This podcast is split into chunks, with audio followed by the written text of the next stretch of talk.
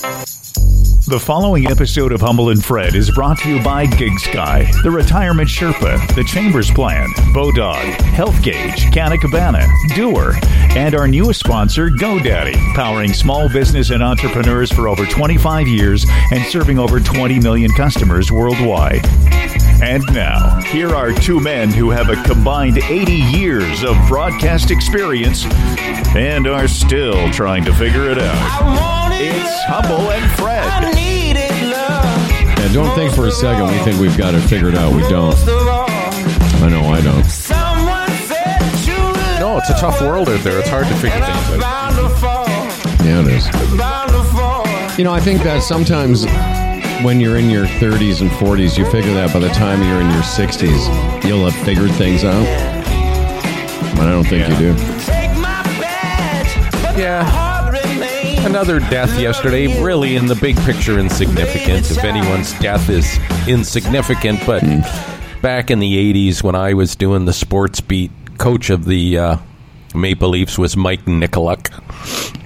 And uh, he died yesterday at the age of 87, you know, again in that area. Just brought back memories, you know.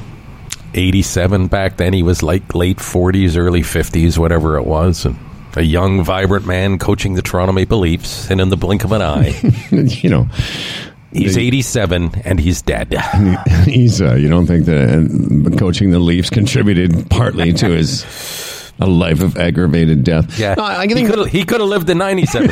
That's right. If he hadn't coached the Leafs, I was just thinking that you know, like, there's a 87s on the higher end of the of the scale. If you get to 87, you're getting that's a few bonus years. My dad got to 83 point. You know, nine, like almost eighty-four. How old was your father? He was was he eighty? uh, not quite 83. So you get to eighty-seven, you've got some bonus time. Here's the feel. Uh, the uh, here's the deal. Does uh, the year 2000, like uh, the turn of the century or whatever you want to call it, does it not seem like just a short time ago? Really, when you think about it, talking about it, and Preparing for Y two K, sure. yeah, and the significance of the 19 disappearing and the 20. It doesn't seem that long ago to me. Well, in that length of time, I will be in my late 80s. And by the way, that was not a sound effect. That was actually him just losing control of his bowels. I, I do that too. I do that math. I, I, I mainly part because of when my birthday falls. You know, I'm on the like the tens, right? So in 2000, I was 40. In 2020, I was 60, and in 2080 or 2040, I'll be 80. In 2080, I'll be long gone. And so when I think of time as that in those blocks, yeah, 22 years ago, we were all worried about the computers turning over into Y2K. Mm-hmm. And that seems like just the other day. I was thought what I where I thought you were also going to is sometimes the 90s just seem like the other day to me. Oh, yeah. And, and part of it is the music. When I hear a song from 1997, like when we did our little number one in 97 thing, like those songs just seem so fresh to me because that Yeah. was such a, a big part of our careers. Yeah, and you know, someone listening to our podcast frequently might think, boy, those guys are really obsessed with age. They might want to see an analyst and enjoy where they are instead of fearing the future. And to that I say, correct. Yeah. By the way, I'm already seeing an analyst. How many can I see? how, many do, how many do you want me to see? Um, no, but there that is the trick of time too. That I- anyway, I don't want to dwell on this except to say that I get I, that the, I guarantee you the guy at 87. This is what I've come to learn about age. That whatever age you're at, you still feel like there's still stuff to learn. That you can still you know what I mean? Like it, there's still new Yeah. things in your life all the time, and you're in your case, you've got the world as you, you know through the eyes of your grandkids. Well, you could be checking out all the new catheters available. And By the way, I have a little piss report. I'll give it to you. Are, later. are they? You know, No, they have new automatic ones, ones, ones that you know install easier. You're so funny. We was talking to him. I was talking to Fred. I'm, why am I talking about you? But I will. I'll say I was talking to Fred yesterday about something else, and, and Doll was in the background. and she said something, I guess, about my stingy pee hole. And Fred's like, yeah, yeah, he's just doing this for attention. I'm like, yeah, that's what I want. I want to have everyone know that at the end of a urination, I have a bit of burning at the tip.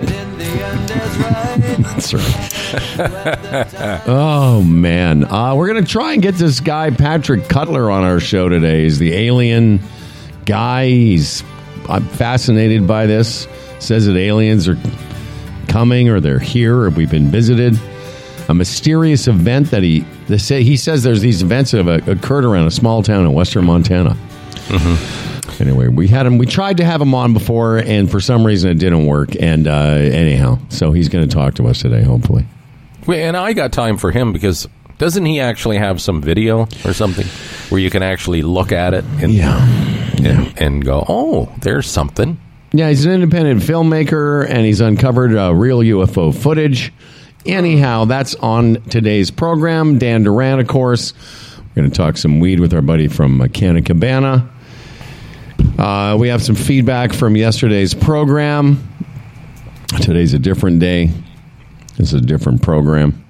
And uh, by the way, this is our. Uh, so we're going to work this week. We'll be on uh, Thursday as usual. And then next week, both of us will be off. The following week, we'll be coming to you from America. We'll be doing some uh, research. I'll be uh, seeing how the, the pandemic is progressing in California. And you're going to be in Florida. Yes, the two guys who continuously pound away at the United States and, and insult the people and the land. That's right.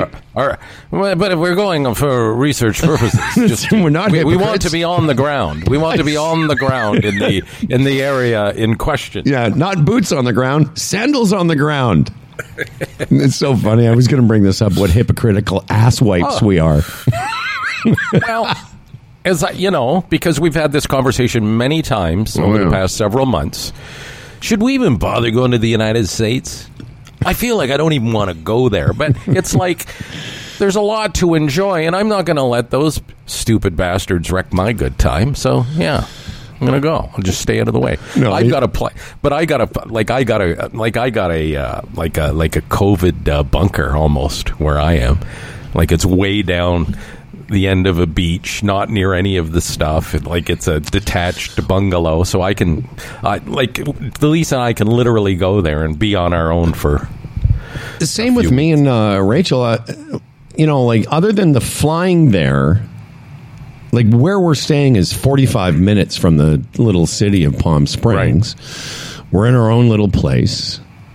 And other than going out, you mm-hmm. know, to perhaps a golf experience, and we're taking a few days in LA.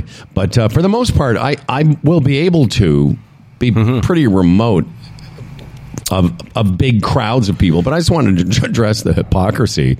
Yeah, we were, oh, yes. and, and, listen, we've been yelling about America for two years now, more than that yes. with Trump. But. Mm-hmm. We're cold. that's really the bottom line. I'm just cold now. I have to I have to leave here because I'm too cold. And, you know, we're going to visit the nice people in America. Right. We we acknowledge not everybody's the same. We're no, going to we're going to see the nice people. But uh, if, you know, again, where I'm going, sort of a, a, beach area was like we ruled out a high rise. We didn't want to be touching buttons and getting in elevators with people, which seems extreme. But when you're in the state of Florida, you don't know. People aren't wearing masks, and uh, so, really, what is your situation? You got a condo, uh, no, no, someone's it's a, house? It's a it's a house. Nice like in, a na- in, a neighborhood. All right, you just said that a detached bungalow. So you got that yeah. on Airbnb or? Yeah, nice. And um, stuff is really expensive in Florida right now because um, people aren't taking cruises and people aren't going sort of offshore to winter destinations in numbers big enough that everybody's sort of crowding into Florida. You know, it's mm-hmm. commerce, it's uh, supply and demand. So uh, where I'm going is a little quieter and a little more reasonable. But again, where I'm, you know, in Florida, a lot of those beaches have like condos and towers and everything. I'm way at the end where when I go walking on the beach, it'll be like I'm a castaway or something. Well, yeah, but it's not like you know even if you were walking in a crowded area, it's not like there's going to be just groups of people hovering around you at all Well, times. you don't know. You don't know. That's right. People go, oh, look at that man. Let's walk near him and breathe on him. Uh, No, I where. I'm I know. going in California, they have a mask mandate. Now, I don't know how in not I don't know how enforced it is, but you know, it's one of the states where people are still wearing masks indoors, masks in restaurants. And I'm going to go golfing, which is like golfing here, so you're you're away from people. I don't know. The numbers are going down, and and uh, I, about a few weeks ago, I was starting to feel like, should we be going? Is this the right thing to do? And I'll tell you what turned it around for me is Brian Goldman, the doctor that we had. Not that it completely turned it around, but it was one of the things that contributed to feeling okay about it. Is when we asked him, I asked him, okay, I'm triple vax, Rachel is, we're going to California. What would you say? And he said, just go keeping in mind that you know there's a chance you can get it anywhere but i felt the chances of me getting it there are similar to the chances of me getting it here in terms of the amount of contact i have with outside people Uh, the numbers are were down again dramatically in Ontario, and um, the hospitalizations. And as you know, when numbers are going up, it takes a while for ICU to catch up, and when numbers are going down, it takes ICU a little time to catch up. So yesterday, the numbers were down dramatically. Hospitals. Just a little bit of ICU, but I think you'll see over the next few days that um, we're we're on our way out. say i see you some more i like it i see you I see you when I you see see, you. me. Hi, guys. Hi, guys. well uh, yesterday's topic when we were talking about the freedom convoy the freedom con what are the freedoms that were taken away from canadians? What are the freedoms we don't have? Apparently we have the freedom to drive across the country. Uh, these guys drove all the way across the country to make sure we don't lose our freedoms. And yet i don't know what's changed taking nothing away from legitimate truckers and I guess we missed the point. A lot of the people that were listening yesterday have given up on us, particularly one guy on our Facebook. And here's the thing we, I don't know about you, but I, I think I can speak for you. We don't really look at the Facebook stream anymore while it's going on. Not that I ever did, but it's not like we're sitting here watching your comments in real time. You don't do that, do you? No. Okay. So after the show, well, I go check the audio on the video just to make sure it was, you know, sort of synced up or whatever. And then I saw these comments. And I said, hey, Fred, there's some comments. And usually it's just a bunch of people going, hi, guys, and good morning from this. And my brother says, hey, and, you know, it's, it's not really all that controversial. But yesterday, I guess talking about the trucker convoy, a few people got their backs up. Hmm Yeah. Like uh, Mark uh, DeVideo. Howard, wow, you are a tool. Yeah. It's also easy to think you're brainwashed and pushing this agenda. At least this guest, I think he meant Tony Clement, has some insight. You guys have your blinders gorilla glued to your head. You and the rest of the media are the problem. Push your view and not the whole story. Uh, okay. yeah, and that was part of the thing. Again, thanks for You your comments. tool, yeah. Yeah, I'm a tool. I don't know what he thinks we're doing here, but we're not pushing any agenda other than nonsense. Like I don't know. I, he's given us certainly me too much credit. Uh, the more you talk, the more you show your lack of intelligence. You have no idea what is going on. I'm not sure if that was directed at me or you or whoever or a response to. Here's another. This one guy, uh, pra, Prabjeet Singh Gill, totally agree with Howard and Fred. Mm-hmm. Guy below him, go truckers. Okay. David Cripps. He responds to Mark DeVideo. He says, Well said, my friend. The mainstream media is bought and paid for by the government. They are the enemy of the people. They only report what the government allows them to report because they're being funded by the government. Fuck them in their ass. That's what he, write, that's what he writes on our. There's people that get up in the morning and actually think that. You know what I mean? They think we're crazy, but can you imagine be, being that tormented? That the Oh, yeah. government's involved at that level. My goodness. Yeah, I don't know. I, so, well, we all, we have taken some government money. We're not going to lie. We've taken money from the government. We took some ads. The government of Ontario spent a nice piece of coin on the program last spring and summer. We were happy to take that money. No, I think in this case he's saying that the the media takes money from the government. I think he's talking about the CBC in particular. I know. Yeah. I know. Um, I used to be a liberal supporter. No more. This liberal government is so corrupt. It's unbelievable. And anybody that voted for him or his party are responsible for everything that happens. I just want to ask, like, I think we brought this up yesterday. A lot of did these people think that the government somehow wanted a virus, wanted a, pan, a pandemic? Is Oh yes, is that what they think? of course, Howard, because they want control. They want to control us, Howard. Well, I I think you've said this. I've said it. A bunch of people have said it. A lot of the governments of the world would have had to get together at one of these G summits. Yeah, that You know. seems to be forgotten. That's right. A lot of Yeah. governments would have to conspire.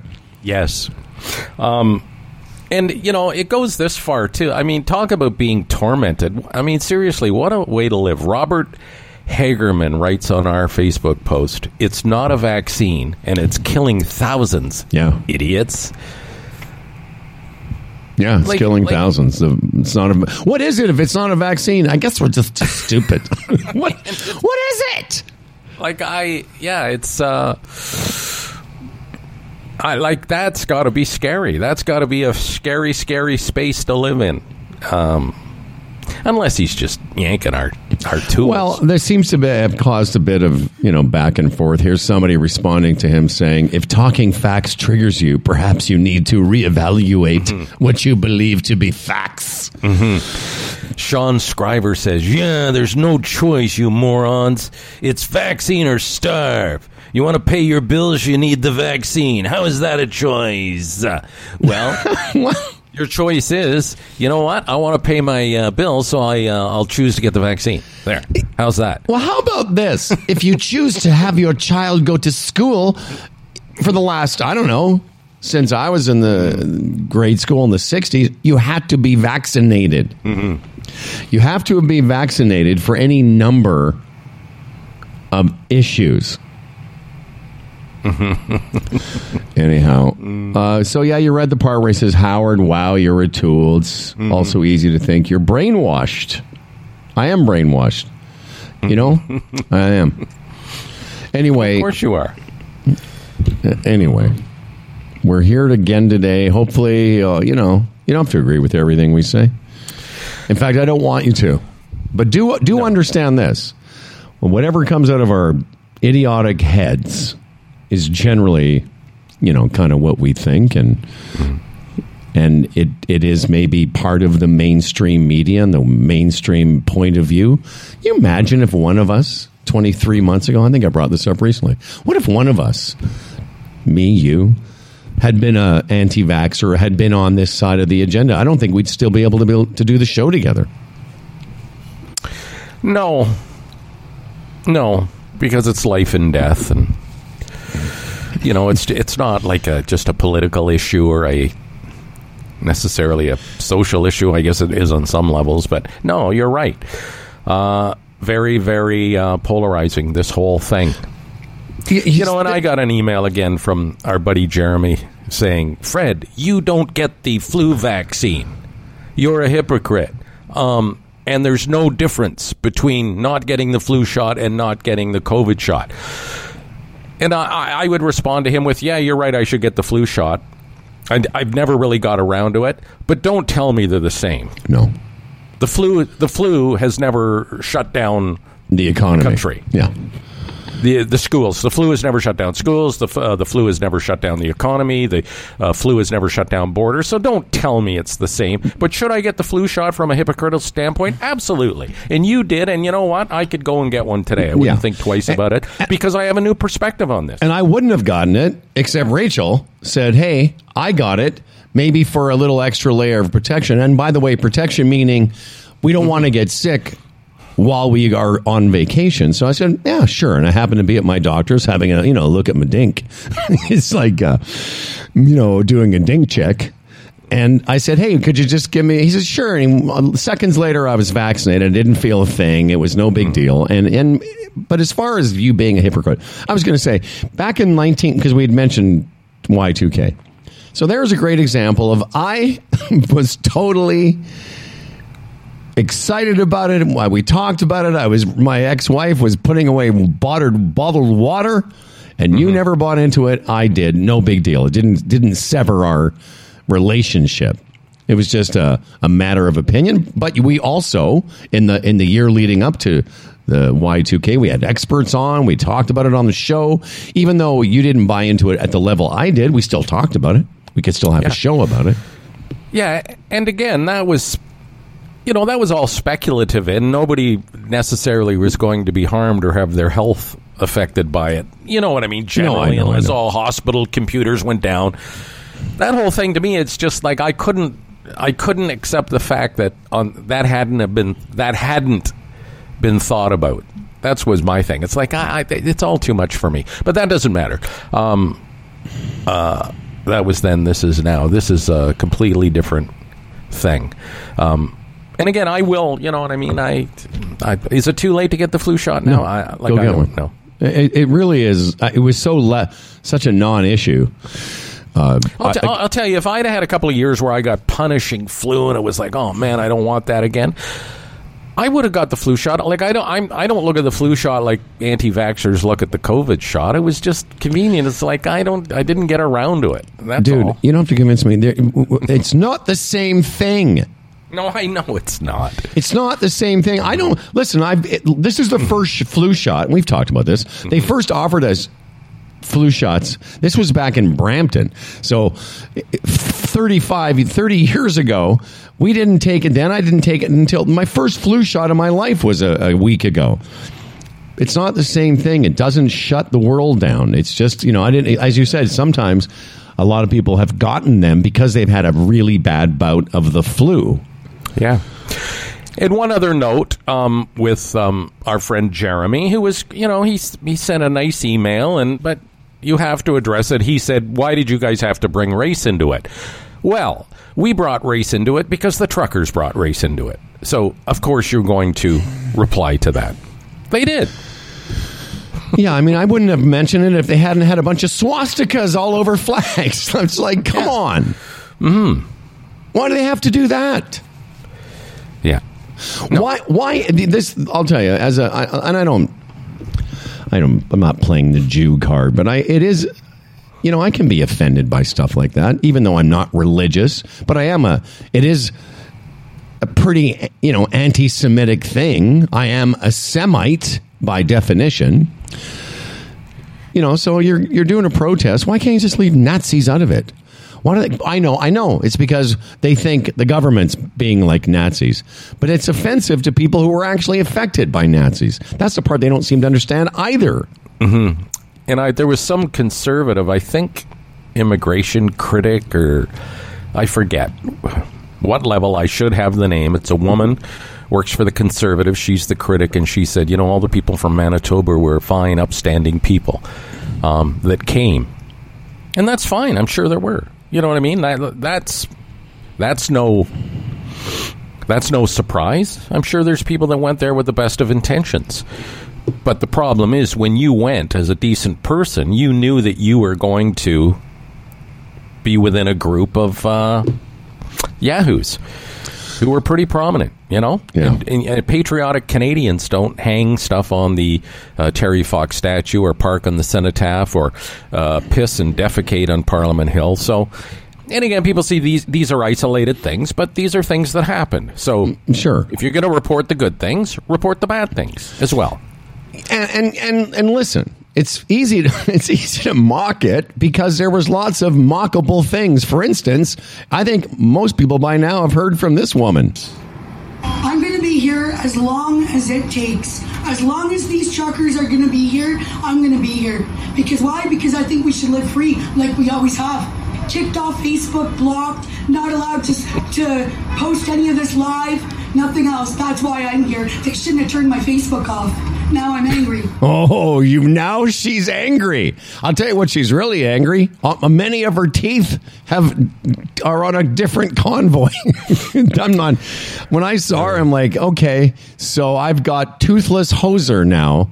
Uh, as for my uh, trucker bingo, she's like, they shouldn't have kicked me off Facebook. Oh, yes, from now we're in trouble. And like even that, people forget that when you sign up for Facebook, you have to click a box, right? Yeah.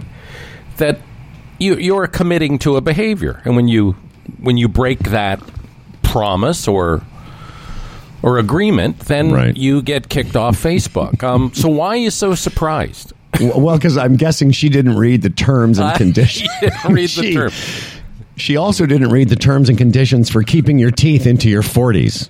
Oh, how you know? Come on. Oh, I'm sorry. Am I being too provocative? Jesus. no, no, I I know what you're I'm saying. going to be here as I'm gonna long be as here. It. As long as these truckers are going to be here, I'm going to be here. Oh, good for you. You know what? People Just- would say you're you're chef, you're cherry picking the dunderheads. Yeah, well, Yeah, well, you know what? I, I, I think what people should remember is that mostly we come in here a, a large part of the time just to make each other laugh. Uh, by the way, we need to take a second here and talk about our the fine folks that are helping us with this program. I, of course, am talking about GoDaddy. GoDaddy.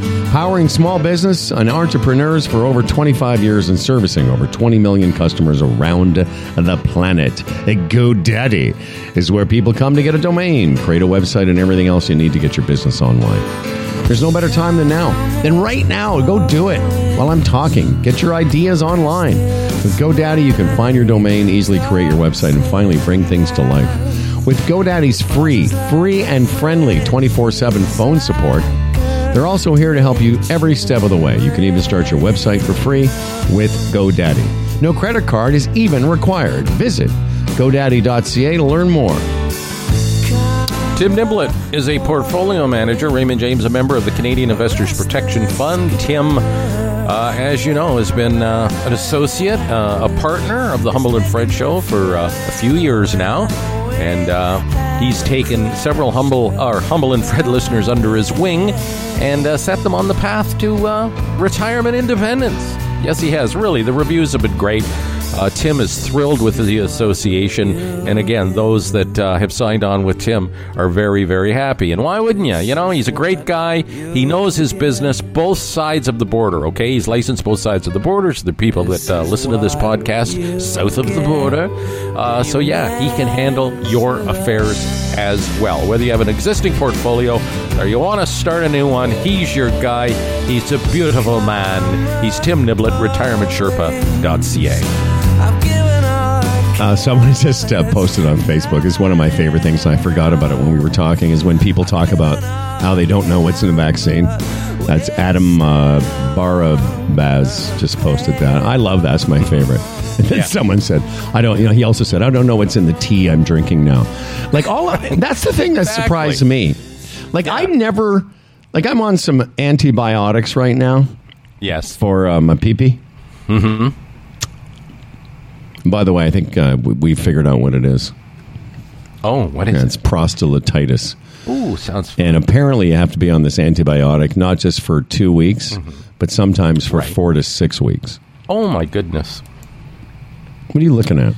Uh, I was just going to grab up another uh, a Facebook the note that I wanted you to. Um, Oh, I'll, I'll be quick. So, anyway, okay. what was I talking about?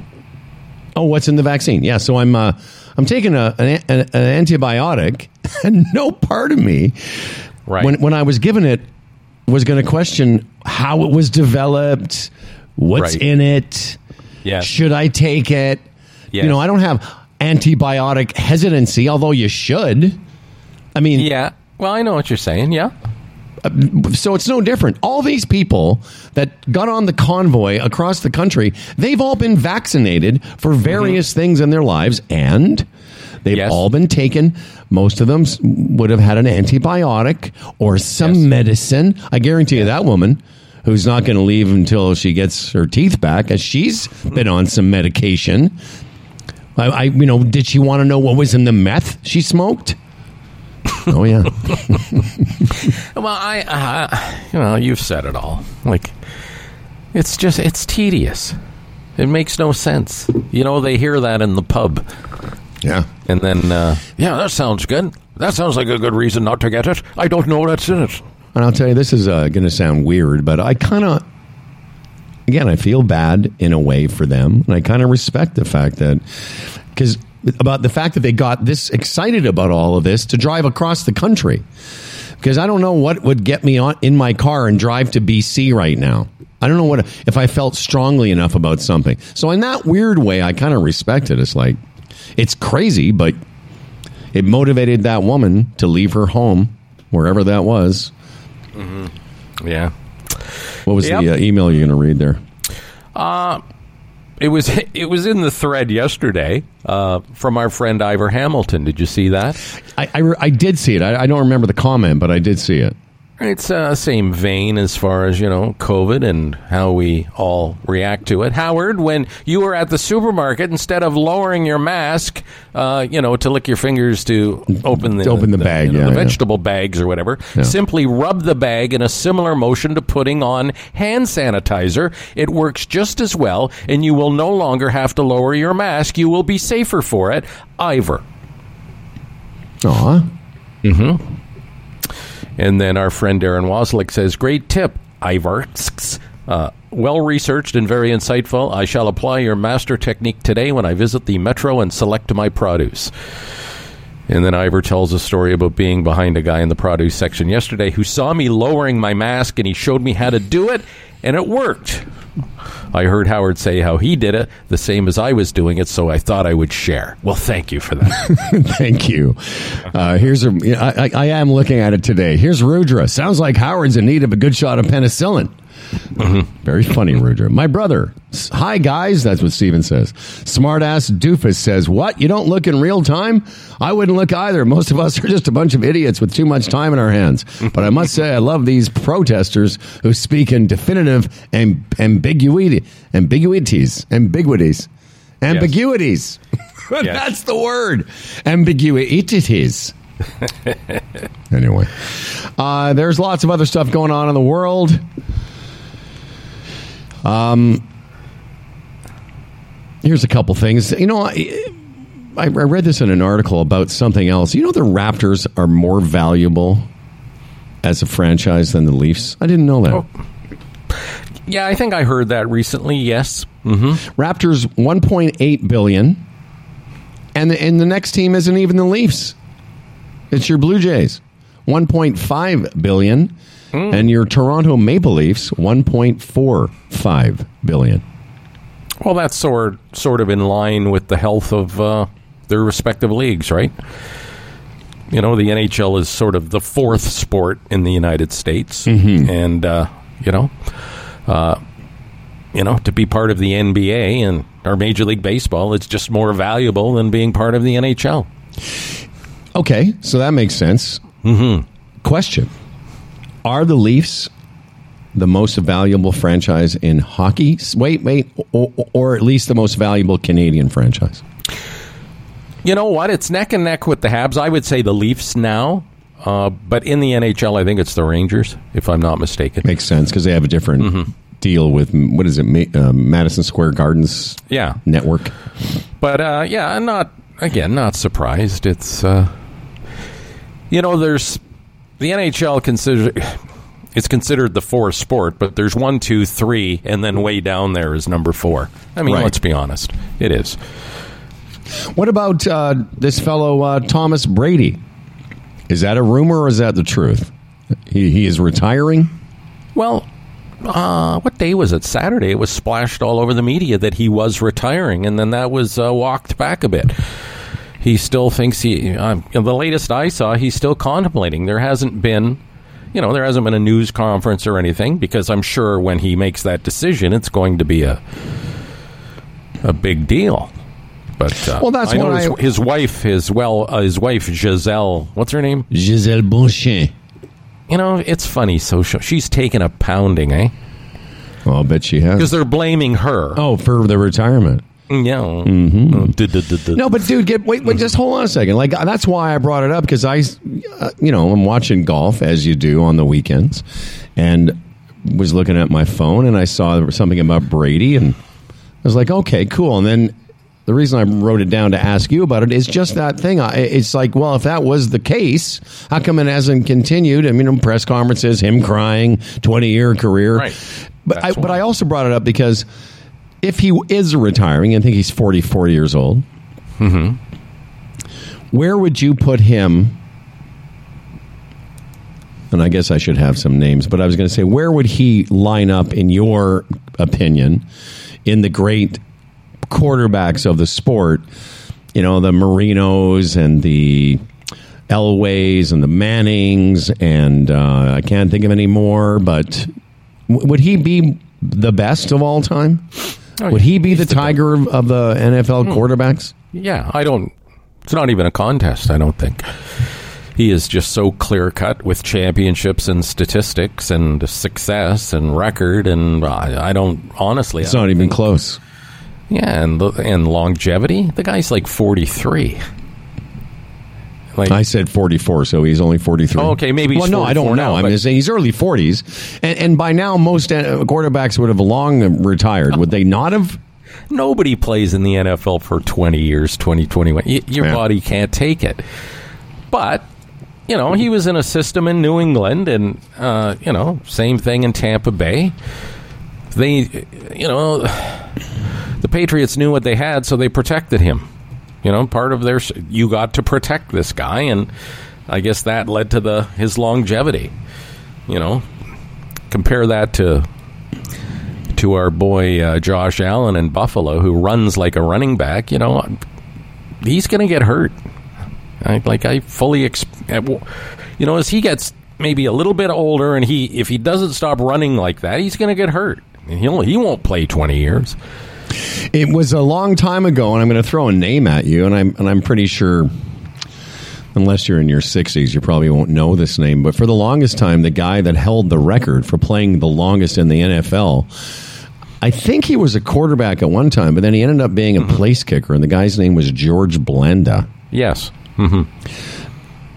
And that's sort of a guy that at the time unprecedented how long he played in that mm-hmm. league. But part of the reason he did is because he basically he just kicked for a long long part of it. yeah. His his biggest days were with the Raiders, I believe. Right? Yeah. I don't know. I just remember him being that guy that played a long time. What about CFL careers? Uh Can a quarterback last longer in that league because of the less punishing or I don't know. You know, that's a good question. They don't seem to last long nowadays. You know, back in the days of uh, Ronnie Lan- Lancaster and and uh, Russ Jackson, and they just seem to be state like Yeah. you know, they seem to be like pillars of the league. You don't get a lot of that anymore. Uh, Anthony Calvillo played in Montreal for a few years was sort of that, but you know, it's musical chairs in the CFL. yeah, but Like, you, was it- you're not a CFL player unless you've played for all nine franchises. Every you have to you have to play for all nine Yeah. teams. Russ Jackson though, dude, that's you're you're going back to like leather helmets. You know, Uh, not. I know you're kidding. I'm Not trying really. to. I remember watching Russ Jackson play. Played for Ottawa. Yeah. And Ronnie Lancaster with your Green Riders for all those years. Lancaster and George Reed was the big. Uh, George Reed. George Reed was, Uh-huh. uh, I guess, a halfback, a fullback. in Toronto, there was guys like Dick Shatto and Dave Raimey. Great name. Back in the day, where you know CFL teams had rosters and they kept them, and That's what we. and people people could identify with the players. Yeah, They we should just- call Dan that. We should call Dan Dick Shadow. we should tomorrow for Groundhog Day. We should see if mm-hmm. Dan's dick sees its shadow. You know, there was a day when the Argonauts were front page news in Toronto, Howard. Front I know, news. I know. Come on, I think Not no Dan's. more. We can Not call it no more. Dan Hog Day. See, we're having fun, and we're not talking about the vaccine. Uh, although, getting back to the government that is shutting down everyone's rights and freedoms, our prime minister was front page, or not front page, I guess, uh, the big story of the day on Tucker Carlson. If you're at all interested, how Fox News is handling the trucker convoy story, you're gonna if listen if you are unsure of where you stand on this whole thing, have a look at Carlson's uh, essay on it. It's pretty interesting. But they're all over it on Fox about our government and the things they're saying about our country are so ridiculous about how, you know, everything is shut down and we're under the thumb of this totalitarian, you know, ruler. Although they are they are pretty funny about Trudeau. They've got a lot of pictures of him in blackface and wearing Indian clothing. Mm-hmm. But uh, he has the COVID now. He's uh, tested positive yesterday. Our prime minister is under a COVID protocol. Yeah. Or is he just saying that so he doesn't have to be out with the protesters Well, yeah. and acknowledging them? Because remember, part of the reason they were going across the country was to have our prime minister ret- um, resign. Yes, they wanted him to resign, resign. Well, even a couple of those dunderheads yesterday were still saying we're not leaving until all restrictions are ended. Yeah. Well, I guess you I guess you won't be leaving because the restrictions will be ended when they should be ended. But as far as Carlson, it's it's amazing because there was people all over America last night sitting there listening to him and taking that's their information. Yeah. You know, and he's just an entertainer. He knows that. We know that. But it's dangerous because most of the people watch him, who watch him, don't think uh, don't think he is an entertainer. He's like a news guy, and he's always taking shots at journalists. And last night, on so many counts, he was wrong about Canada. Like, didn't even take the time to find out what actually happened here. It was really a whole lot of nothing. And uh, and this is a guy that just within the last week went on and looked into the camera and said, "Why are we siding with Ukraine? Russia's stronger. They have more natural resources.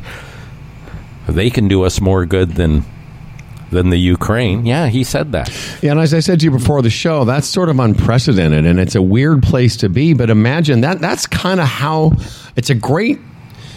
I don't want to say litmus test, but it's a great a- example of just how far things have gotten away from them down there. That an actual American broadcaster, a conservative broadcaster, siding with the Russians, because you know, and when Fred and I, most of our lives up until fairly recently, in the last 20 ish years, Russia was so the enemy of the Americans. It was so mm-hmm. the villain in every American. You know, entertainment. There was always the Russians, and now here you have an American broadcaster saying, "Why are we?" And, and part of the reason is because it, it's against Biden. No matter what Biden is doing, they can't because in, in another time, I'm going to admit the uh, guy here now, uh, Patrick, but in another time, even the conservative media would have sided with the president against a common enemy, which is uh, now we're seeing that's unprecedented. And the response to that was, well, here's a good uh, a reason for um, siding with Ukraine. It's a democracy.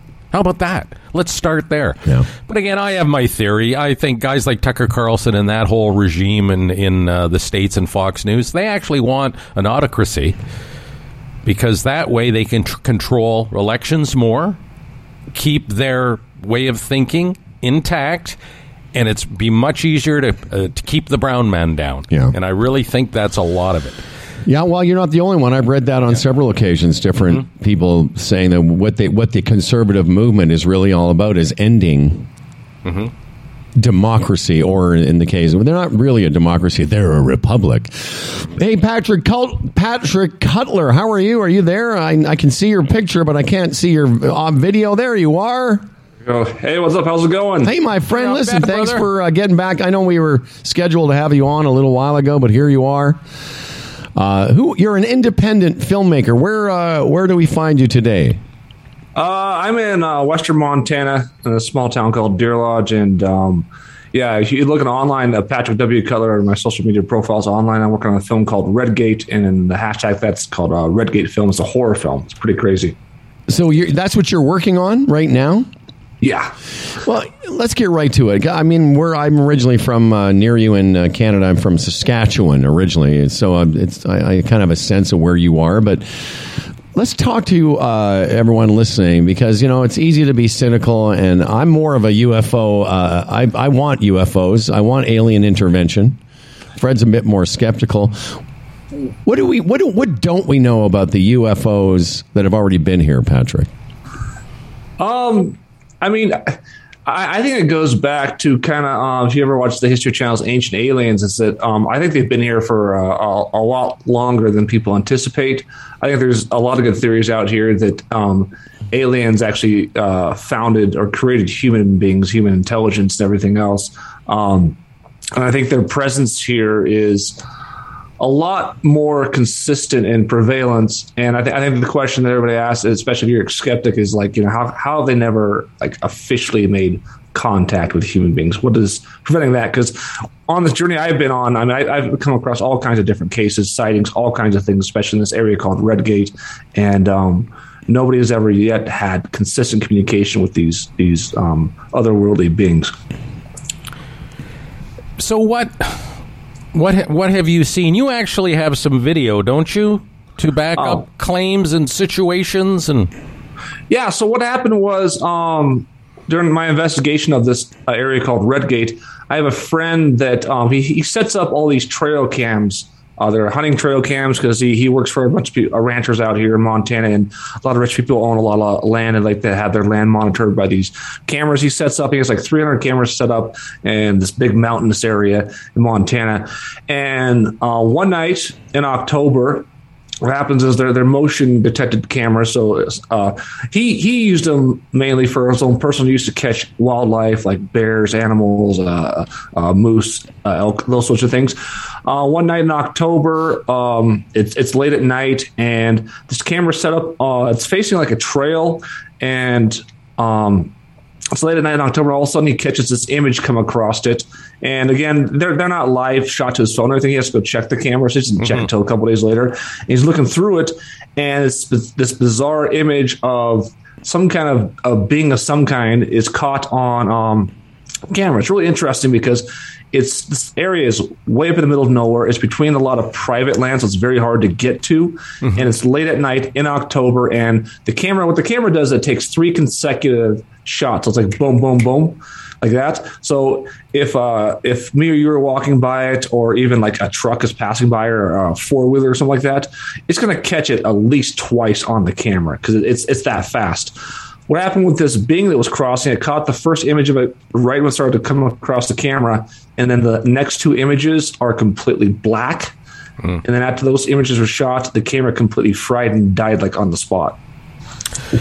And because of this footage, a government got involved and you were scrutinized over it. Is this the video that uh, the government was interested in? And by the way, yeah. just quickly before you answer, Patrick, mm-hmm. I just did a quick search. All you have to do is search uh, Redgate UFO, and the image just pops up. You'll have no. If, yeah. you, if you're listening right now right. and you want to go check it out, it's it is pretty s- stunning. This picture. Mm-hmm. Um, anyways, please answer that. So the government wants to uh, investigate you for some reason. Yeah, uh, they're because I've come across so many different things, including this they have been looking into um, a lot of things that are going on here. They've, they've visited me a couple times, asked a few questions.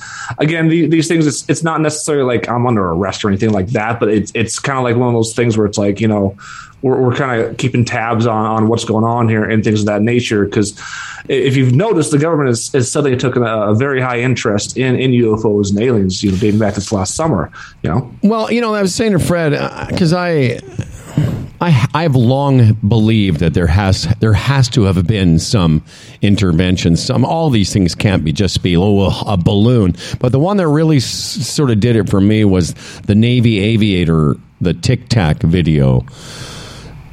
Because you know when you see that, and, and these these are people with no you know reason to you know make something up, but that video of those guys in those planes, f- sort of seeing those UFOs, to me, that's that's clear um, proof.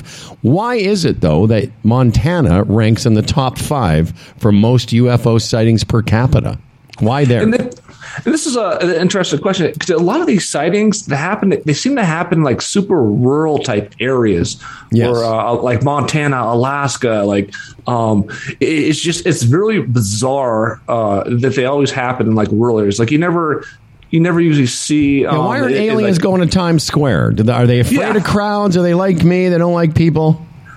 it, it, certainly seems like that. Like they keep keep themselves hidden to some degree. It's like, yeah, they're, they're, you're never going to be at like the Super Bowl and suddenly uh, an alien spacecraft flies by and everybody sees it on camera. Yeah, why not? Come on, aliens.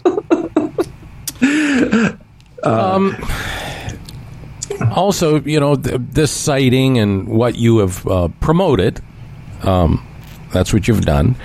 Uh, you say they're directly tied to fatalities and murders in the area? Yeah, so I'll elaborate on that a little bit. So, yeah. um, this town is a very, very strange town. Um, this is home of the uh, Montana State Prison, and um, there's a lot of history behind this town that it, it's very bizarre. Um, I'll go back to the very founding of the town. This is kind of where I think a lot of stuff comes from. Is and this is kind of a familiar story that people have heard throughout history. Um, the original founding of the town um, called Deer Lodge, but it was originally called uh, Spanish Fork, and you had this um, uh, native people called the Métis people, and they lived here uh, right where this river kind of intersects everything else. This guy named Johnny Grant uh, came along, and he uh, down the road, like 10, 15 miles down the road, founded a place called uh, Grantsville, which is later called Garrison. He lived there for like a year. Well, he went back to Oregon, Utah. Um, over one summer after he'd worked there for a while, and he got all his friends and everything, and all his family members. They came. They all came back to uh, Grantsville, which is above uh, Spanish Fork, and he came down and basically found a deer lodge. Well, the interesting thing is that uh, the, the Métis people, these uh, the Native Americans that were originally here, they just kind of vanished out of nowhere. Like they're, they're just like almost like erased from the history books. It never says like where they went, and they all kind of kind of just like disappeared. So there's always been a lot of rumors and stuff that there might have been um, a Native American massacre here, and the town is actually built upon a Native American burial ground, is what a lot of people think. So the town has had a lot of weird things happen throughout its history. Then you had the Montana State Prison, where there was a riot back in like the 19, I want to say 1950s, 1970s, somewhere in there, and um, a lot of people died there. So you go into the old Montana State Prison, and there's a lot of weird paranormal activity there. You could see. Um, people do ghost tours in there and stuff like that. Really? So towns, yeah, it's yeah, it's really bizarre. The town itself has just a weird stuff happening from UFOs to these murders. But these murders, though, are are bizarre. Like they're very bizarre. Uh, one of them. A guy, uh, this this the older lady, she's a very very nice lady. She's working at this gas station in the middle of town, and um, or her husband seems normal, but she goes home one night to her husband, and he out of nowhere just takes a knife and starts stabbing her and, and stabs her like seventy six times. The next morning, he goes into the police office and just says, "Hey, I just stabbed my wife to death last night." It's just like really weird. So when you what is so I, am reading the notes here by our producer. So is the is the thing that you were investigating UFOs, but came across a lot of this paranormal, murderous goings on in your in your town? Yeah, yeah. It, started out as like a UFO investigation. I started coming across more and more stuff. And the one that I, I kind of mentioned, uh, the big one happened a couple years ago, and this one was right outside the Red Gate area. So the Red Gate is. Um, so this Deer is a big valley, and Red Gate is a couple miles out of town, kind of up in the mountains and everything. So people have a lot of like, there's different houses and ranches and things, and there's this house up there. It was uh, right outside of Red Gate, right by it, and um, this guy comes home and he and uh, he shoots his wife and shoots his two kids, lays them down on his bed, and then goes to set his big cabin on fire. Then he Jesus. himself lays down and shoots himself. So again, so that stuff not necessarily linked to like UFOs and aliens and stuff. This is like two different. That like this town's just got it all. Is what you're saying? Yeah, no, it's got, it, got it all. It? Yeah, it's got it. Yeah, all. It's got UFOs. It's got murders. And what? It's got what? like everything. It's not. Does it? Does it have a good like, Chinese wait, wait, restaurant? It's not part of their. It does actually. It does have a good Chinese restaurant right outside yeah. of town. You'll come to Redgate for the UFOs and the murders and shit. That's what it says. Yeah, it's got it all. Oh, we we must go to Redgate. They have everything there. Hey, Patrick, let's let's get back to a serious investigation. Patrick, why do you think the U.S. government appears to be sort of loosening up the information surrounding what they may have known? A lot of people think they've known for years since Area 51 or whatever Is it 51 or 53? I always get it. Uh, Fifty-one. Thank you. anyway, anyway, but there, it seems to be loosening the strings of information up a little bit. Why? Why now? I think it's. I think we're living in, in a uh, very interesting times. I think uh, uh, online um, information is so readily available to everybody, and, and obviously we have the internet for a while. But um, I don't think people. Um, I don't know. I, I don't think people are as. I don't want to say as dumb as they used to be, but I think they're much more informed with a lot of different information. And I think for a long time, the government felt that if they released information on UFOs, aliens, it would just scare people to death. And that's that's the main reason the government does a lot of things. They're like, okay, Right. well, people are going to go into a panic. They're going to do this or that. so I think we've got to that point where it's like, okay, there's so much overwhelming evidence of, of UFOs and stuff. Why not just release what you got? Well, that's always the thing is, and you see that in movies. Oh, we can't tell the citizens about this because they'll panic. But my theory is, after Trump, they're thinking the Americans can handle anything. Mm-hmm. least. I mean, that's that's true too. It's like, yeah, after After after those four years, Patrick, you've been like aliens are be a welcome relief. Mm-hmm. Here, here's you know my theory or my opinion on it because as Howard said off the top that I'm a little more skeptical. You know, in this day and age where there's drones and there's a camera in everyone's hand and there's security cameras everywhere, it's like I need more. I need more on video. I just do. I want to see. I want to see a saucer land. They and died. come out of it. How is it you saw the, the video that the, the U.S. Navy produced? That's not enough for you? Ah, dots Oh, in the right, sky. okay. Dots in the sky. All Howie. right. I want to see. Oh, you know what? Here's what you need. An alien's going to have to come down, land at Jacuzzi Park or whatever there is, walk over and take a dump in your pool. Sorry, yeah, Patrick. and you're like, doll, I think an alien's taking a shit in our pool. No, no, Patrick. You're, yeah, you're being extreme. I- You you know what I'm getting at. Well, I It's think just there's already the evidence. opportunities to capture this stuff are so great now that I'm still waiting for the big for the big pick. Will we ever have that, Andrew? I mean, uh, Patrick.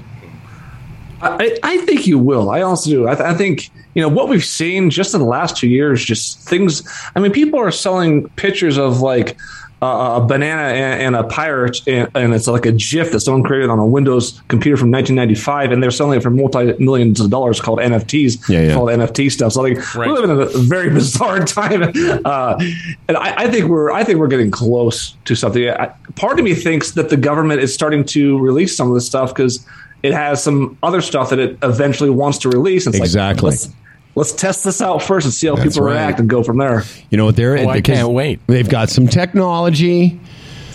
They got something they learned from the aliens, Patrick. Hmm. When is uh, when will we see the film you're working on?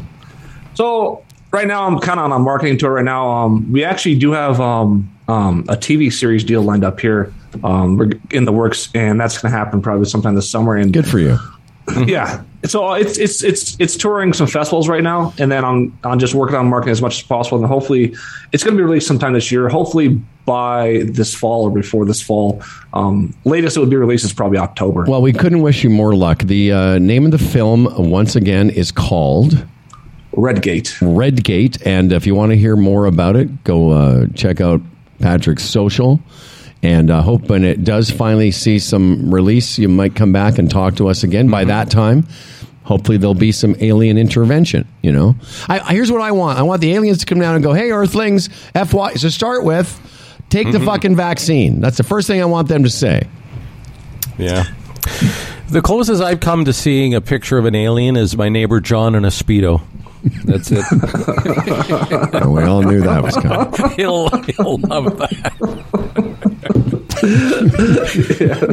Patrick. Sitting in my tiki Yeah, bar. oh, yeah. yeah, that's right. And the Navy avi- the Navy aviators saw footage of his ass crack from space. hey, Patrick, uh. hope you had a good time, my friend. Hey, And, thanks uh, a lot for having me on. This and is uh, great. hope it- awesome. uh, listen, we're in Canada, greatest country in the world. We hope it all works out for you guys in America because you seem to be having a bit of a tough time these days. Yeah, yeah. I, I hope it works out well. Uh, my mom was uh, wasn't a U.S. citizen until she was like 21, so she was all um, she grew up in Canada or, or was back and forth there the entire time. So yeah, I've always been fond of Canada. So um, hopefully everything works out fine here. Well, we've always been Right on, fond buddy. of you guys, you know? yeah, It's been, it's been tough our relationship the last couple years, but we're always Canadians have always had an affinity for Americans, and we wish you nothing but the best, my friend. Patrick, thank you you very much, pal. Redgate, everybody. Yeah, thank, you. Thank Uh, you. Pa- Patrick was our Gig Sky guest of the day today. Yes, brought to you by Gig Sky, the only worldwide mobile data service with affordable rates in over 190 countries. Download the app today for Android or iOS. Uh, iOS. I yes. Uh, whether you're pulling up directions, looking for the coolest restaurant or bar, or posting pics on uh, Instagram. oh wow! Uh, you'll want access to data when traveling. Of course, hum- humble, humble, and I are you, are get doll. Are you having a stroke See, in front no, of me? see what? Yeah, it's an alien, right? you are. You're being. Yeah, So you're, you're just for worried. that- them. Seriously, what's you're just worried that the aliens are going to come and probe you. Yeah, yeah, exactly. Yeah. Anyway, uh, Humble and I are both traveling uh, next week, and uh, we'll be using our Gig Sky hotspots to stay connected everywhere we go. Go to gigsky.com. Uh, another thing I never travel without is the Health Gauge Phoenix. Check it out here on Facebook. Uh, when it comes to keeping track of all the aspects of your well being, it's just become a weird habit with me. Now I just check my, te- I guess because of COVID, you know, you can check your temperature, you can check your blood oxygen, and you, at least you can do that on your on your wrist. You can check your blood pressure, you know, your heart rate. I do it every day. And now you can too for 15% off. Healthgauge.com is where you go. A lot of Humble and Fred Hundy P's are already ahead of you and they've already got their watch. You can get yours, Humble Fred HG, for 15% at checkout. Uh, Freddie's got yours. What are you looking at right now? You checking your blood pressure? No, I'm checking my uh, sleep last night 7.9 and 1.8 deep. 7.9. That's pretty good. I um, I was 6.7, and 1.9 deep, and then 4.8 light. And the only reason I was, I could have slept a little longer, but I had, you know, urgent urination. Uh, Humble Fred HG for 15% off at checkout. Go to healthgauge.com. Do Uh, it. that was interesting. I liked that. That uh, um, it was fun. You know what I mean? It wasn't uh, wacky. Well, the thing is, there's listen. You can be a, a skeptic. That's fine, but you have to admit at least that there seems to be that aviator video I keep talking about the naval flight. Those are mm-hmm. released by the government. Like something's going on. There's definitely more appetite. It seems that for the the U.S. government and governments around the world to be more sort of easing the restrictions on access to this information. Right. And I'll explain myself one more time. It's I it would be naive to think there isn't stuff out there. I totally agree with that. There is something to it. There's no doubt about it. But until I'm going to get drawn in, I just want to. I want to see a little more proof. I mean, that thing with the planes and the white dots. And, Yeah, I know, you don't believe You've it. seen stuff like that No, you before. haven't. I just no, I- you haven't. Huh? You haven't seen anything like that before. No. Pull your head out of your pull your head out of your UFO denying ass. white dots in the No, you haven't seen anything like that from the U.S. government. No, don't ah, ah. You've never seen anything like that. How Well, dare you? Okay, it goes back to what he said. Maybe they shouldn't have released that. They should have had something better before they released that. Because the skeptics are still there. Okay? Yeah, go on. Nobody trusts government. All of a sudden, I'm supposed to trust them on that. I, like I don't know what to say. All right, I need well, you know what? proof. You know, I you need sound- to see a Martian. fine, fine. But uh, it, believe me, when the U.S. government releases footage like that, there's something to it. Dan, you know, you know what I'm talking about. Don't make a face. I, I know what you're talking about. Don't but even I don't start. agree. I don't. I like. I think it's quite possible, like Fred does, Do but you? I can't. I can't. You know, like to to get from wherever they are to here. Yes. Yeah. It's just you know, Okay. like it's uh, No, hundreds but, of but you years believe travel. but from, you believe that know, the 25th of December was Jesus' birthday. You're happy to accept that. Every year, you just line up for a big dose of Christmas nonsense. that Well, you we all have believe, our but you don't things, yeah. believe that aliens have come here from planets beyond. Yeah. Oh, you guys, uh, you oh, yeah. guys. Just like, like Jesus, you'd think just once you'd say something definitive. Just one, just once, just once. That's all. Listen, my friends. What? When the aliens get here, I, I they will they know I am a believer, and so they're going to take me with them and Howie, save Howie. me from this planet. when the aliens get here, I'll go, hey, yeah, No, it's too late. I'm not surprised. No, It, it would be naive to think they're not out there, and now there they are. too late. The aliens There are you keeping, go. No, Okay. too late. Wait, the aliens are keeping track of those of us that believe. Of course How they are. different is that than religion? I believe in aliens. Hmm. Oh, do you? That seems you- crazy. I believe in Jesus. Do you believe or do you want to believe? Two different. What's the things. difference? I have faith, Fred, that the alien overlords are going to come to save me and my family.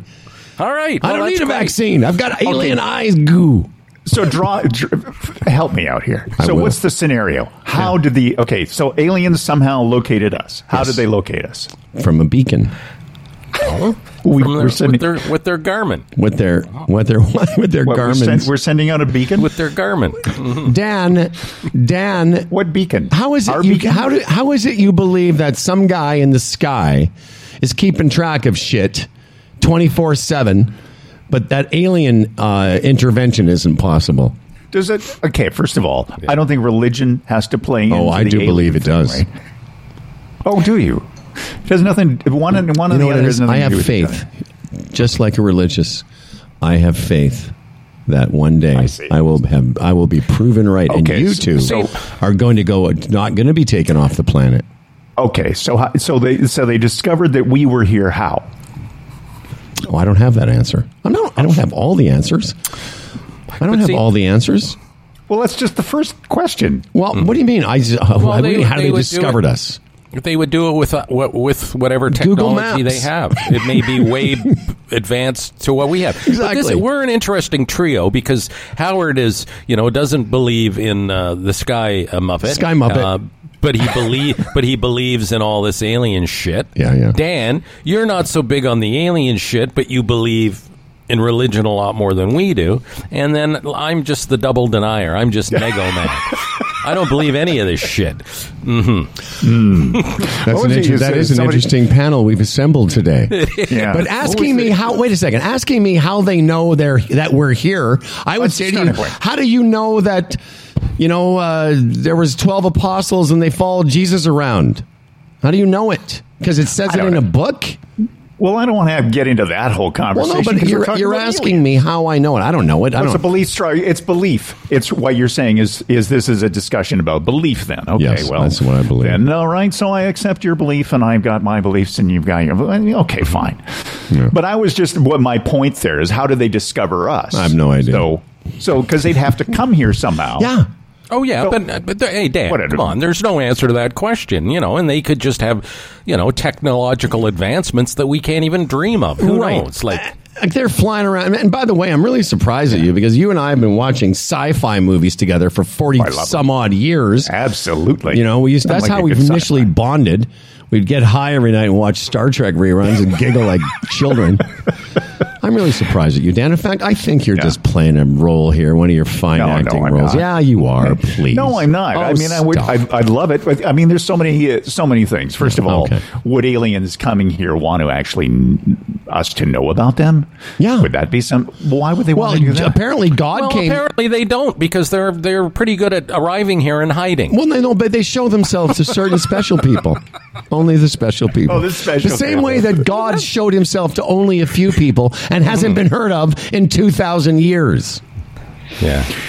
But, Um, but we got to, hey, that- guys, guys, guys. This is a Okay, great just one other but we have point. to Like on. when we're talking to Patrick, you know that picture. It's a flash, and then there wasn't a flash, and it's black. Like, can I just have the picture of the fucking alien standing there with a, You know, a, you know, a ray gun happen. or You know, something? Please. Here's what's going to happen to you. You're going to wake up one night and you're going to have an alien probe so far up your non-believing. I, I can only hope. so I can. Maybe that's where I got the prostatitis from. They've, I've been probed. Dan, I, I, I, again, I respect your opinion. I respect you. Are you ready for the news, my friend? I was, I was just going to say that I, I like what you said earlier in the show. That somebody, what did somebody write in and say something? Uh, the more you, you guys talk, the more I reveal how stupid you are. Yeah, yeah, that's should that we are stupid. we do. I don't. I'm not. I'm not ashamed of that. We're just dumb. that should be the byline for the show. That's right. The more you listen, the more you know these two are idiots. Now, here's to a fella named Dan Duran, a hell of a guy with a hella big wang, the quintessential anchor man. His voice is nice and low. and low. Dan Duran, the anchorman comes. As for credentials, he has none. Can't tell a headline from his bum, but his voice is nice and low. Dan Duran, the anchorman's here. He's prone to falling off his chair, but he's got a big wang, so he don't care, and his voice is nice and low. My voice is nice and low. And now with the uh, Lakeside News, brought to you by Duer, the world's most comfortable pants presents the world's most comfortable Valentine's contest. I'll tell you about that shortly, but first with the news, here's Dan Duran. The game that I play every morning called Wordle was created by Josh Wardle.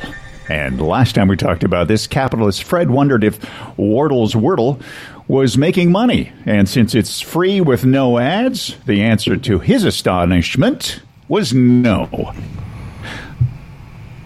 Dan Duran just Now froze. it has been announced Dan, that it Dan, will be making Dan, millions for Dan, him as he sold Dan, it to the New York Dan, Times. Dan, Dan. Dan. Oh, did I? I'll turn Yeah, off you my kind of no, no. here. Hello, hello, Yeah, you froze up there. Uh, you basically froze at the moment you were revealing how this guy Yeah, start again. Um, is going to make money. It's the New York. The New York Times has uh, bought it, right? Right. Making him millions. So Seven figures Wardle- is what I heard. Low seven figures. low seven figures. Uh, he made it for his partner. He made it for his partner originally because she plays uh, the New York Times crossword puzzle and does. Uh, there's a spelling bee or something that they have, which I've never uh, looked at in my life. Yeah. But uh, in October, he released it. Uh, by November one, had 90 people playing it. Within a few months, that that number has grown to over three million people's people's three million people playing it right now. Which is, I guess, somewhere close to what you were saying, uh, to what the Times paid for it. They said in, that it was in the low seven figures. Yeah, so yeah. somewhere in the three to five, I would imagine. Well, I've tried it again a couple times, and I just, I'm not, it's just not for me. I just don't care enough about it. Dan, you played every day, though, you and Lisa. That seems fun. Yeah, we traded back and forth. The first thing you do, get up and you know, it's uh, you know something to sort of get your mind up and running. You think Yeah. about it and then you send it off. Say, I've played it a few times since last week. I enjoy it. Turn your uh, camera back on now, Dan. I, I've I've nailed a couple and become very frustrated by more. But uh, anyway, Yeah, it's I'm always saying because the words are frustrating me. Oh, just you know, you think, oh, this is it, and then you look, oh, that letter is no good. Oh, oh, Oh, it- yeah. oh, this is it. Oh no, it's not. Yeah. That's all. It's a matter of logic. You kind of have, you know, once you start getting a few letters in, then you're playing around with it and thinking about it. Yeah, You know, it reminds me of the way I feel when Rachel and I are playing Scrabble. I just feel unqualified. I just feel like something's going on at a level beyond me. I, and the thing is, I love words and stuff, but I'm not really. And I used to be a big crossword fan. In fact, I don't know if Fred would remember. Like a lot of. Do you remember we went through that phase, or maybe you, where I was doing the crossword during the show, like in between songs? Sometimes I'd have it out, or maybe just after. The, you know what I mean? I had it around me all the time. and then I, uh, then I went through a Sudoku phase. But I don't think I'm going to be on the Wordle. Did you get good at Sudoku? Uh, I got adequate at it. I did it in the summer of. I remember why I was when I got fired. I thought, well, I got I need something to do every day, so I started doing the Sudoku, Yeah, and I got okay at it. I never got great at it. Are you great at Wordle? Is it easy for you? I usually get it in four. Yeah, I like it. Oh, Yeah, mm-hmm. uh-huh. three to four. I don't usually go to five. Do you do you have You have any? six chances to guess, right? Right, you have six mm-hmm. chances. Do you have any interest before I forget in tomorrow being Groundhog Day, and if your hog sees its shadow? Do you have any interest in that? Do you have a calendar? Do you have a calendar for, for So you know, dick it's- joke calendar of the Do I have dick what? joke of the day? no, I did. I just remembered. I thought of that earlier that we were going to use you as a groundhog, but I don't know. Yeah. Listen, that's right. you know what that may not Okay. be respectable. Well, yeah, but you know, does it matter in this show? I mean, you Well, we respect you. Yeah, I respect you a lot, man. yeah, I respect you too. Well, except you know the fact that you don't understand where I'm at in my alien journey. Mm-hmm. Right. Do you have Well, any more maybe news? You can, you can convert me. You bring me along. I'm trying to. Do you have any more Yeah. news, Daniel? yeah, yeah. We're talking about space, actually. Oh, nice. Yeah. I don't know if you remember that first SpaceX flight in September where the, uh, the there was actual passengers on board. Uh, and there was a contest to be a passenger on that rocket, and a guy named Chris Sembroski won it. Or so we thought. A guy named Kyle actually won it, and he gave it to his friend. Why?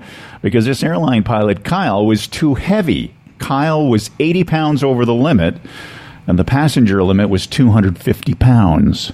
So you do the math there. So he was Howard. 330? He was 330, and he didn't think he could lose the weight healthfully in the short period of time that he had, so he had to give it away. Wow. Hmm.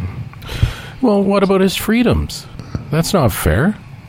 Just because he's obese, he couldn't go on the plane or on the spacecraft. That's On the spacecraft, like, yes. What He about was- his freedom he was- to be? What about his freedom to be fat?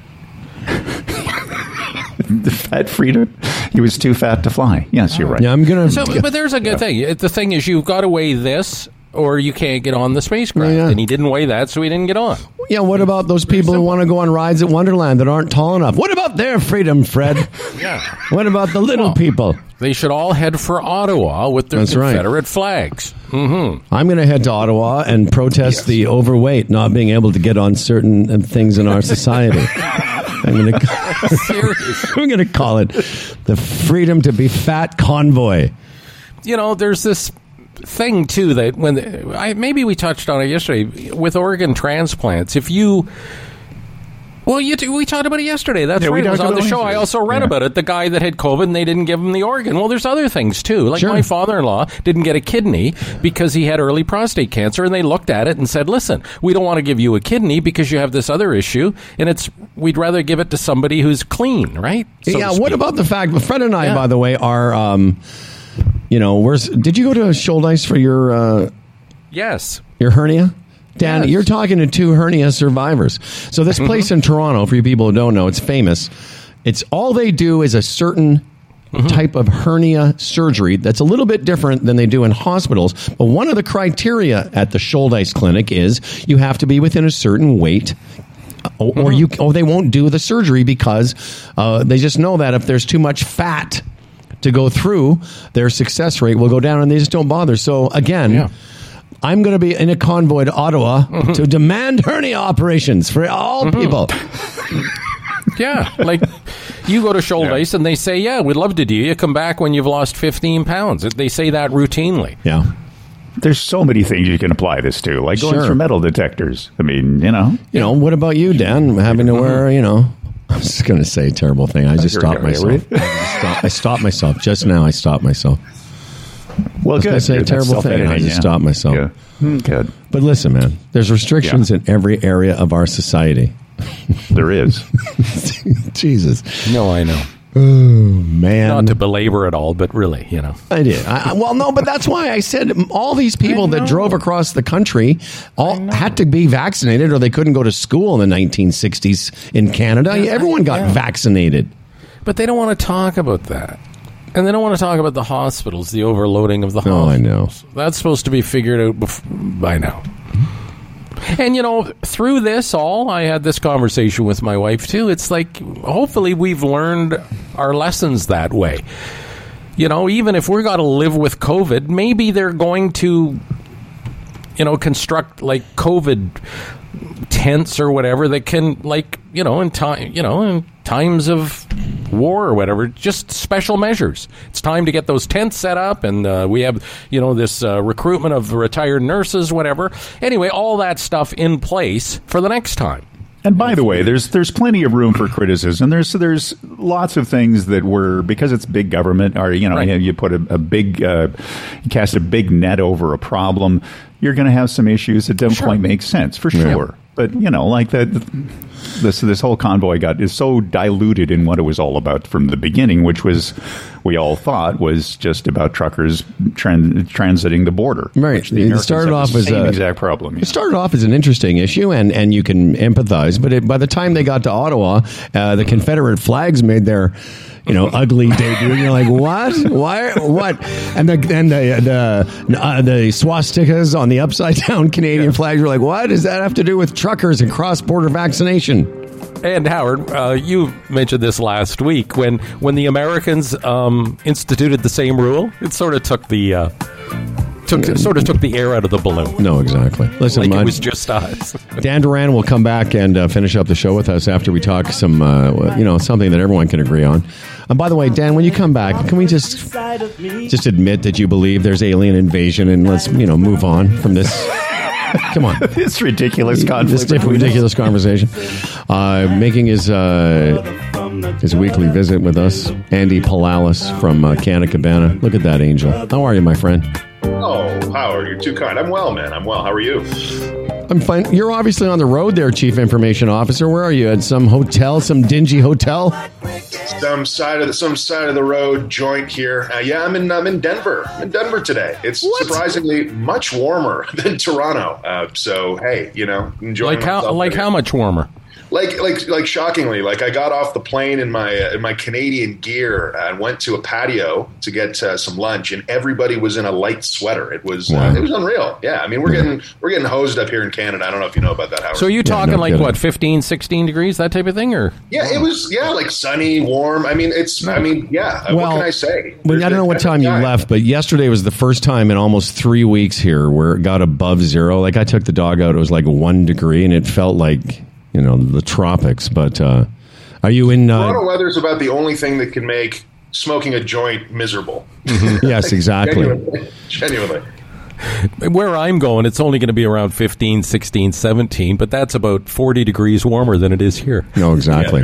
Um, I'm, as of next week, actually, Andy, we're going to be doing our show for the uh, next month out of Palm Springs, and he's going to be in Florida. So uh, we Wow. need. A, are you so? Are you traveling back here in the next couple days? Because you know there's like another superstorm coming, like Wednesday, Thursday. We're shutting down the city again. Oh, great. That's, Yeah, yeah. that's good to know. That's good to know. no, uh, no, I'm, I'm back on Saturday. I have another another little layover in Vegas before I uh, before I head back. Is this cannabis business that you're on? It is cannabis business that I'm on. Um, you'll notice that if you ever look at my flight itinerary, I only end up landing in legal states. So- That's right. That's I was going to say you're in Colorado, aren't you? Yeah, Um, spiritual home of. Uh, you know what? If you think we have a lot of cannabis retail stores on every corner, let me tell you. Yeah. Colorado is the original throw a stone and find a cannabis store, and they're all busy, which is just amazing. So hey, there you go. Well, and, and uh, let me ask you a question then, because if you live in the city of Toronto, like I do, it seems like there's a cannabis store in every corner. And in actual fact, on either side of the building I live in, there's some. And they're not Canna Cabanas, so I don't even go there. But, That's good. but that. what what is is Colorado where we're going to be, or is, like is that as can can we or can Toronto support the number of stores there are in Denver? You know, so it's very different scenario in terms of how, how cannabis is grown here and how it's distributed. So it's not a one to one. But let me tell you what I like about the fact that Denver is is kind of uh, experiencing some flourishing right now, which is they hit all time lowest price per gram for cannabis here a few years ago. It was just unbelievable how inexpensive cannabis was here. Um, and some other states are going through the same thing. But Denver's actually bouncing back to that point where people are caring about brands, and it's just awesome to see, right? The you know the uh, the the cannabis brands of America start to emerge um, in a more mainstream way in a you know in a fully legal state, and and you know it makes me hopeful for uh, for Canada and the way that we're seeing our customers react to. Uh, you guys are already up to 110 or so stores, 100 some, 106, I think. Pretty close, yeah, 100, yeah, 106. Where where will you guys? Where, what's the number you're shooting for?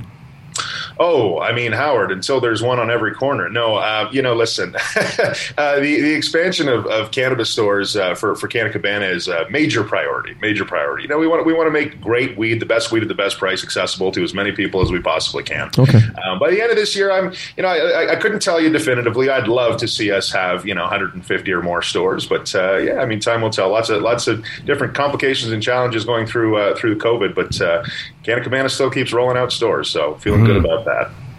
Very, very ambitious. Mhm. No, that's great.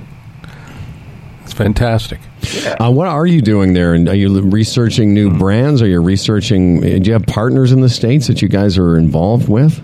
Yeah, you know, High Tide. Um, we have we have actually a number of e-commerce businesses in the states, and we do a lot of business in CBD down here. So we actually bought a brand called NuLeaf Naturals re- recently, um, which is uh, one of the most established CBD and other minor cannabinoid brands down here. Which is really interesting, actually. The conversation in Canada around minor cannabinoids, and, and to give you an idea of what those are, The the cannabis plant has an enormous number of uh, what cannabinoids inside. It, basically, these. Um, uh, oh boy, how do I describe it?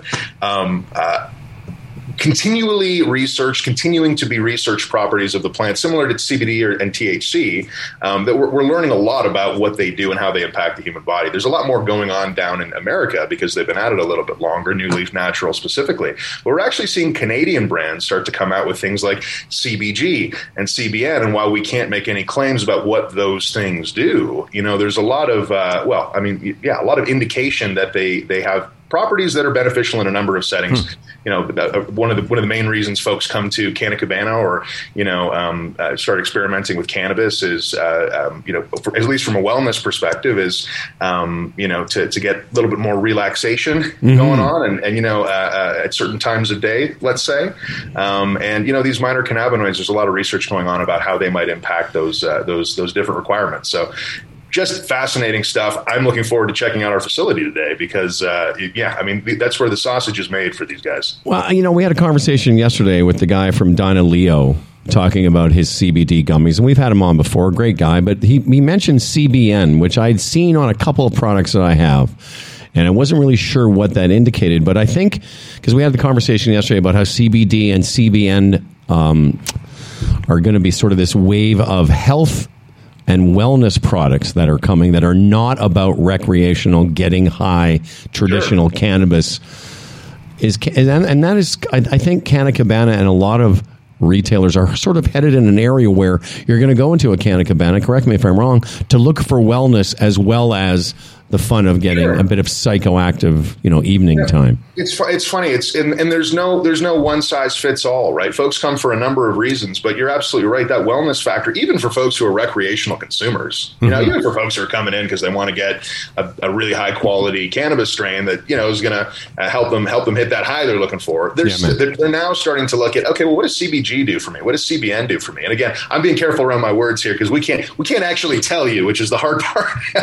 but you know especially right. the Dynaleo folks, um, you know, they, they've come out with a ton of great products. Actually, their pomegranate and apple cider vinegar CBD gummies are insanely good. Like, That's what I do.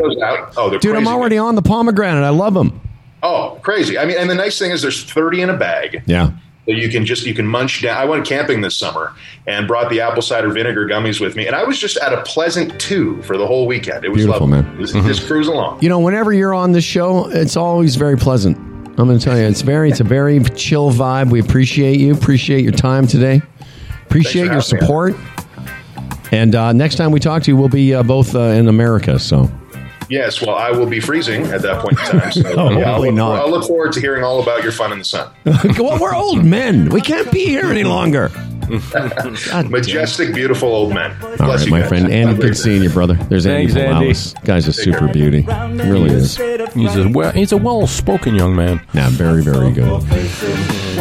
What do you got? You got something left for me there, friend? Yeah, Chambers of Commerce Group Insurance Plan, uh, chamberplan.ca. Go there today, get a free quote. We've told you all about uh, how beneficial this is to a small business. It can be done, you know, 30,000 Canadian businesses uh, combined uh, have the image of a huge uh, company. It allows premiums to be affordable for small companies. Yeah, take the time today to find out exactly what uh, it will take for you to become involved. You'll be pleasantly surprised you know, whether it's uh, prescriptions or dental or the teledoc system, all sorts of therapies. And there's great support too. Any questions you have, anything you want clarified, they're just a call away, ready to help you. Fantastic. At chamberplan.ca, all sorts of testimonials, other small businesses that have become part of it, what they have to say. It really is, top to bottom, the way to go for a small business and to look after you and your employees. chamberplan.ca. Duer, the world's most comfortable pants for men and women, presents the world's most comfortable Valentine's Day contest. All you have to do is use the phrase love pants. You know this by now. Go to our Facebook page. That's where we're going to get the entries from. Use the promo code love pants and you'll automatically be, a, be entered to win a weekly prize of a pair of pants. Hey, nice pants. And you'll be eligible for the grand prize of pants and lots of other stuff, including more pants. Enter as many times as you want. And don't forget to use the promo code when you're buying pants at duer.ca. Use the promo code LOVEPANTS as well for 15% off at checkout. And the grand prize fireside denims, all weather denims, t shirt, toque, and scarf. Duer.ca.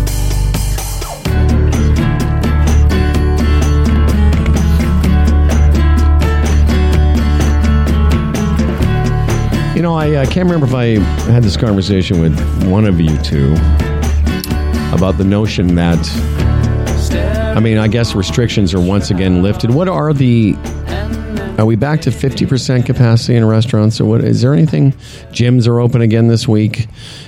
Do you, I think uh, pretty much everything about 50%, all those things that were closed, except for the Scotiabank Arena, large gatherings, no more than 500. So I don't even think, like last night, the, the Leafs played at home, restrictions had been eased, but I don't think they even bothered letting 500 in. Not so that their- was going to be my question. Will they start to, actually, let me start that question again. When will those restrictions be lifted? Has that been announced when they can have, Well, uh, they're, they're going to revisit every three weeks. okay.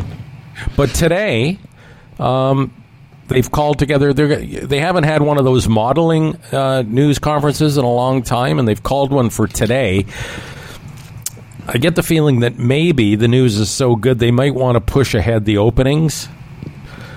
That would be nice. Dan, the uh, cases in Canada seem to have dropped. The, the deaths, though, pretty high. But Canada numbers are 13,000, 12,000. In Ontario, we're back to around 3,000 ish a day.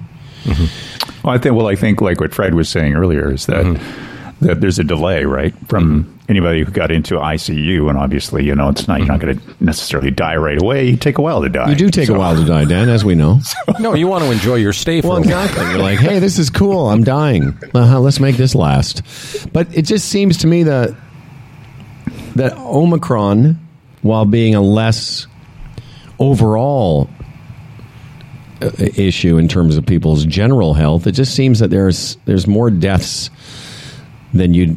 It just seems like that has over-indexed in terms. But I guess it's partly because there's so many more cases. And maybe, Howard, some of these deaths, because when they give you the deaths, they often say it's from a month ago or six weeks ago, and we're catching up. And maybe these are some of these people are long hauler. Uh, uh, um, what was the one before Omicron? Delta. Delta. Maybe. Even in America, the number of daily deaths is down, but still, you know, these are all people we're talking about, Dan. Well, the thing is that all of this is, uh, I mean, the, the stats on it are getting kind of messy with, uh, you know, the lack of either lack of testing or lack of tests. Uh, America might have a little bit more that, uh, more uh, access to tests than we do in Canada, um, and the the cost of the real, you know, you really if you really want to get one, I suppose you can and spend spend the 180 bucks to get the PCR test. Uh, or, I mean, it's just it's getting a little convoluted. And I think Fred has said this before that there's a time when we have to transition and start figuring out how, how we live with this in general because it's it's going to be with us, right? Well, I mean, we're also going to have to learn to live with the aliens because they're going to be here any second now. Well, it might be a few more years. Okay, but when when it happens, I'll tell you one thing. If you want to get a Bodog bet down on what happens first, Jesus coming back or aliens, I'm going with the aliens. Mm-hmm. Yeah, I'd go with the aliens. But don't forget, I mean, the alien has to be, you know, light years away. Otherwise, we'd, al- we'd already know about the aliens, right? So years and years and years of, of space travel Hello. to get here to begin this. Hello, hello. Yes, Fred. What what thing are you going to say That's now? key. especially this new satellite now that's in place and all ready to send back pictures. Yes. You know, it's going. That's right. You got to start doing the math on that. Okay, these aliens have better technology than we do, but what's their lifespan? Like, is ours is eighty some odd years? What's theirs? One hundred and eighty, so that they can They- get in a spaceship and Listen, take the years that it would Yes. take to get here. They don't take years. They go faster than we know. Okay. So Guys, got, like, you know, the fact that the two of you, speed. honestly, Warp the, they've got warps. the two of you sound ridiculous now. anyway, I know. You know what? I'm willing to sound like an idiot through this. I that's really fine. That's fine. Um, let's talk about something we can all relate to, and that is low cost air travel. There's been several attempts in this country for years, for 20 years in the world of aviation, about trying to come up with a, a cheaper airline. And there's other countries. In fact, I read this thing this morning that in other countries similar to ours, like 40% of their air travel is low cost air travel. In Canada, it's only 15%. I'm, I think you guys have heard about this Calgary based Lynx Air, L Y N X Air. Uh, Dan, I'm not sure. Are you familiar with that? They launched in November with the promise of low fares and a fleet of 737s. Those are the planes that I guess WestJet flies mostly. But it's interesting to me because they haven't got any um, Toronto travel yet. But in Western Canada, Dan, really interesting. From Calgary, these are some of the flights to Kelowna for thirty nine dollars one way. Really? Wow. Thirty nine from Calgary, Vancouver, forty nine dollars. I was wrong. Vancouver, Toronto, seventy nine dollars one way. Starting um, pretty soon, you can start booking them now. But I just wanted to see what you guys thought of this because it really is a. Uh, for the most part, we haven't had this option.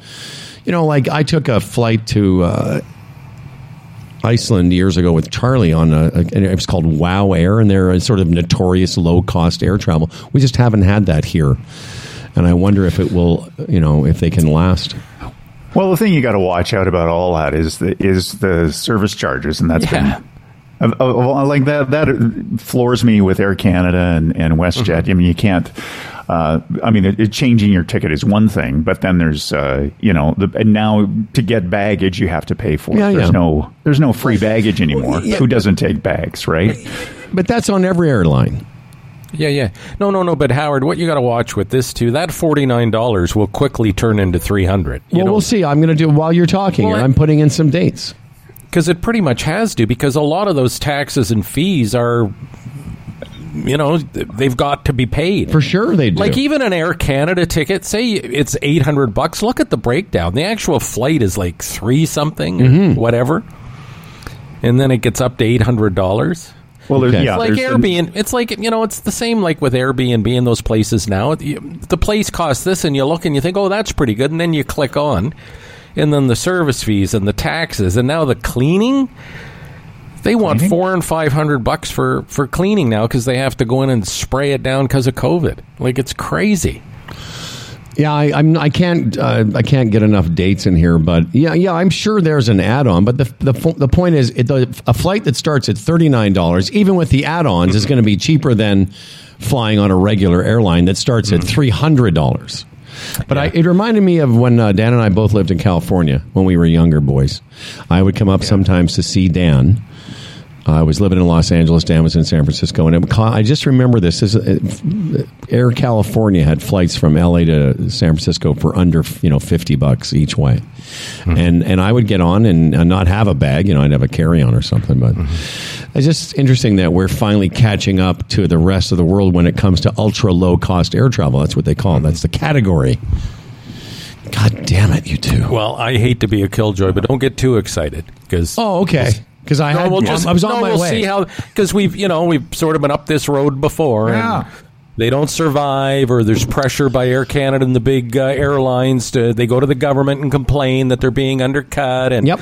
on and you know when I was in um, Ireland, there's uh, airline called Ryanair yeah. and it's very cheap and comparatively and I went from like Dublin to Liverpool and I think it was around a hundred bucks but you get on those planes it's like getting on a school bus almost yeah. like the seat the seats are like in a school bus Yeah. and you strap in And no- no But again, seatbelts. it's a short flight you just care about the price right Hey, you said their seats are like school buses. No seat belts. Everyone just flying around the cabin. Four people sitting on one bench. You have to pay to use the washroom. I, but they do I- not at all care about comfort because you know the flight's 45 Well, minutes exactly. and, And, and I'm not cheap. saying this is the be all and end all. I just think it's an interesting story that they're trying this again. We've, and you're right. Air Canada's going to bitch. Uh, WestJet's going to be pissed. But at some point, we're going to have an alternate to those two carriers. Like right now, unless you're flying sort of regionally around the country, because there are little regional, you know, King Airs you can take from uh, Guelph or Kitchener to Thunder Bay, but it's interesting, you know. Just wanted to bring up something. Seventy nine dollars, Vancouver, Toronto. It's a pretty good price if it, uh, you know, if you can get on it. Yeah. if you don't like s- mind sitting beside a lamb or something A lamb, yeah. That's what this. That's what they're going to do. They're going to put a fucking lamb next to you. Jesus. That's right. It's only seventy nine dollars, but you got to sit next to a lamb and uh, and uh, a dog. We have all. Everyone gets in the cabin. well it's that cheap yeah You have a lamb free flight. Yeah. yeah. Okay. I'm So not here's flying with lambs anymore. Here's how it says Booking summary Base fare from Vancouver to uh, Toronto, $43. taxes and fees, uh, seven uh, whatever. Blah, the total is seventy nine dollars, all in. With the Um, taxes and fees and the NAV Canada fees and everything? Seventy nine dollars, and then you can check in baggage, uh, checked baggage add ons, priority boarding.